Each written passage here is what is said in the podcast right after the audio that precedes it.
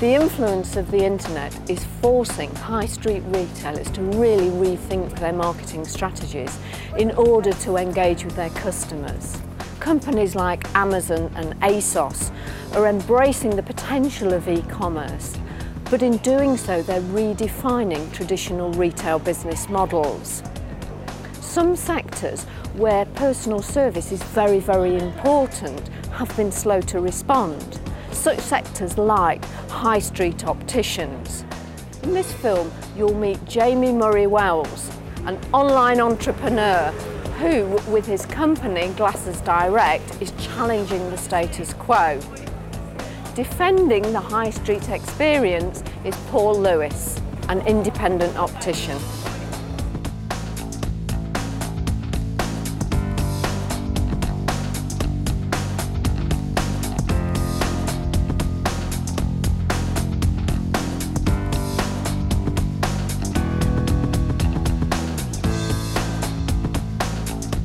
My inspiration for glasses really came from, you know, I suppose all the business ideas I was considering at that time really came from personal experience. So it was just a question of kind of keeping aware. And, you know, I bought a pair of glasses and um, they were kind of rimless ones um, made to my prescription and they cost me 150 pounds.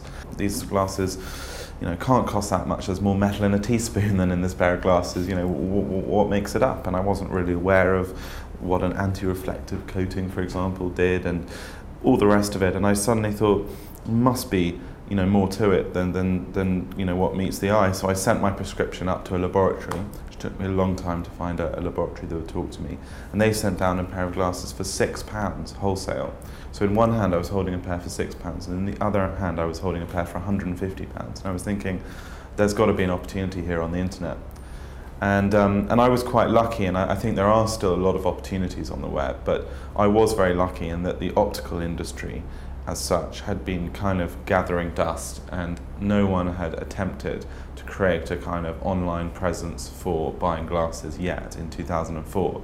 Nowadays, certainly in independent practices, the optician, and it usually is an optician as opposed to a, an assistant, we'll spend the time helping people choose the right frame that suits them, making sure it's going to fit correctly, and then making sure that the lenses are actually going to fit in the frame as well. And a lot of times people come in, certainly choosing glasses, they, they haven't got a clue what they want, or they'll have an idea of what they want, and it's the wrong idea. There's two parts of the process really, aren't there, for a, for a high street optician? Yes. There's the clinical side and there's also the retail sales side. Um, uh, how, how does this work? Well, Specsavers, for instance, is a, a quasi-franchise where the optometrist, who is the person that does the eye examination, and possibly the dispensing optician, own the practice. But they're also in partnership with Specsavers UK. So it's, it's not a franchise and it's not a partnership, it's an amalgamation. So they'll have a vested interest, but the person doing the eye examination will have a vested interest in the retail. Groups like Dollar Aces and Boots will employ people, so the optometrist will be employed and the dispensing optician will be employed and the staff will be employed. You then have full independent who's an optometrist that owns a practice, does his own eye examination, maybe he'll even do his own dispensing or he'll employ a dispensing optician. But he's got total charge of the direction of that practice. And then you've got what we are, which is a hybrid, where we I own the practice with my wife, and we employ locum optometrists to do the eye test for us, and they're totally independent. And I think the benefit for clients in that respect is the optometrist's advice is purely independent. You will only have glasses if you need them. They don't benefit in any way. They only get paid for their daily rate. Um, when investors are looking at different categories, when entrepreneurs are looking at different categories, when big retail giants were looking at different categories to move onto the web, you know, optics naturally, I think, fell last as the biggest challenge of them all.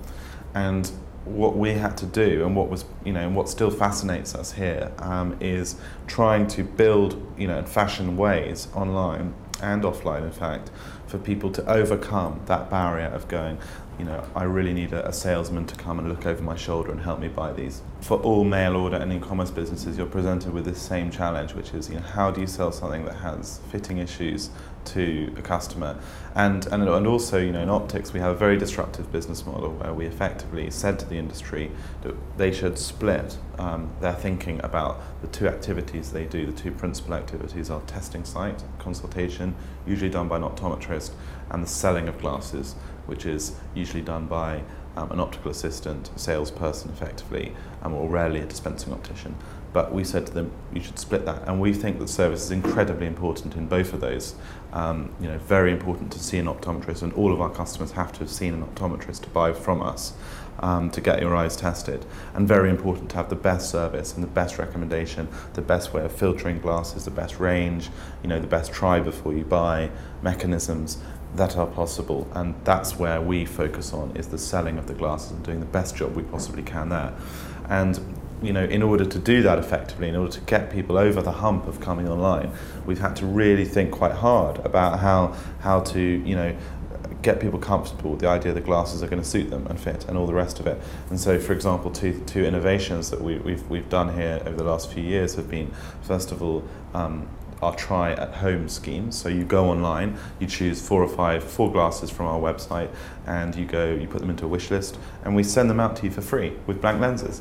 And it's amazing. Um, you know, you can't walk into a Specsavers store and go, right, I want that one, that one, that one, and that one, and I'll be back in two weeks. You know, they just don't have the have the stock and, and the distribution model to support that.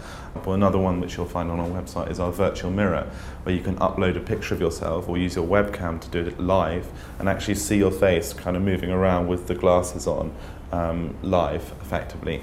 And um, so whether it's online or offline, you know, I think the job of a sort of cutting edge um, web business like ours, dealing with a very high touch product like glasses, is, is, to continue to innovate and find ways of getting customers comfortable with buying online. People still want the good pair of glasses, and the, you know certainly my category of clients, which are generally 45 years plus, because we tend to specialise in the varifocal lens and the more technically advanced lenses, it doesn't affect us. But certainly on the budget end, yes, I can see that can affect the lower price sales. Um, and I can see people's reasons for wanting to go online because they can perhaps get, you know, three, four, five pairs of glasses quite cheaply.